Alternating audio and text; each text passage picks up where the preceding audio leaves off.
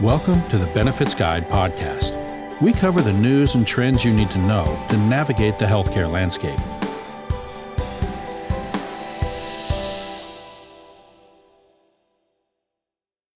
Four Healthcare Trends to Look For in 2019 by Louise Norris. Healthcare is constantly evolving and innovating, a fact that can either overwhelm or energize small business owners. Let's take a look at four healthcare trends that have marked 2019. 1. Value based care is set to replace the fee for service model. While healthcare isn't due to get cheaper overall, the transition from fee for service payment models to value based care may allow business owners and their employees to find cost effective solutions for getting care.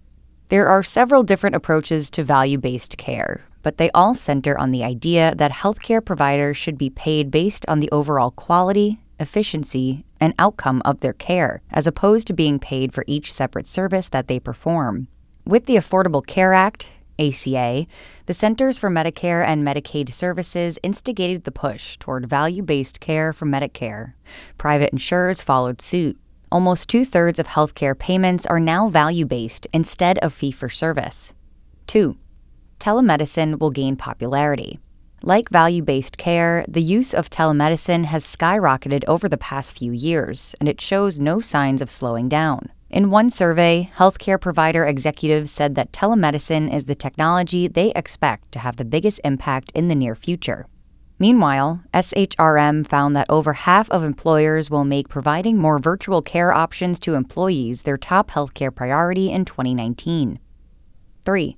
Employers will offer more CDHPs, but not alone. Consumer driven health plans, CDHPs, are entering the spotlight in American workplaces. These plans pair a high deductible payment model with a pre tax account, funded by the employer, employee, or both, that employees can use to pay for out of pocket medical costs. Health savings accounts, HSAs, first became available in 2004, and enrollment in HSA qualified health plans has grown steadily every year since. Enrollment in CDHPs is expected to continue to increase. Plans with higher deductibles help employers keep premiums at a manageable level, and employees are becoming more aware of the triple tax advantage of HSAs. Millennials, the largest segment of the U.S. labor force, are increasingly opting for HSA qualified health plans. But while the popularity of CDHPs continues to grow, the number of employers offering only a CDHP actually looks like it will decrease in 2019, according to SHRM. This is partly due to the fact that the ACA's so called Cadillac tax on high cost plans, which employers can avoid by offering low cost plans like CDHPs, has been delayed again until 2022. So, for the time being, employers don't need to worry about facing a steep excise tax on high cost plans and are comfortable adding those plans back to their suite of offerings for employees. 4. Technology will drive employer health and benefits initiatives. Which aspect of health, wellness, or insurance management do you or your employees need the most help with? There's probably an app for that. Brokers and insurers rely more and more on apps to make it easier for employers and employees to manage their enrollment and coverage.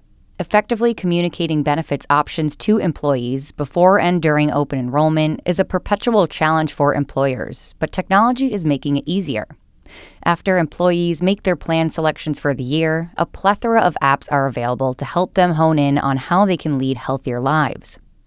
It's impossible to predict the exact future trends in healthcare for 2020, but these four 2019 healthcare trends are sure to be guiding forces for everyone involved, from insurers and providers to employers and their workforces.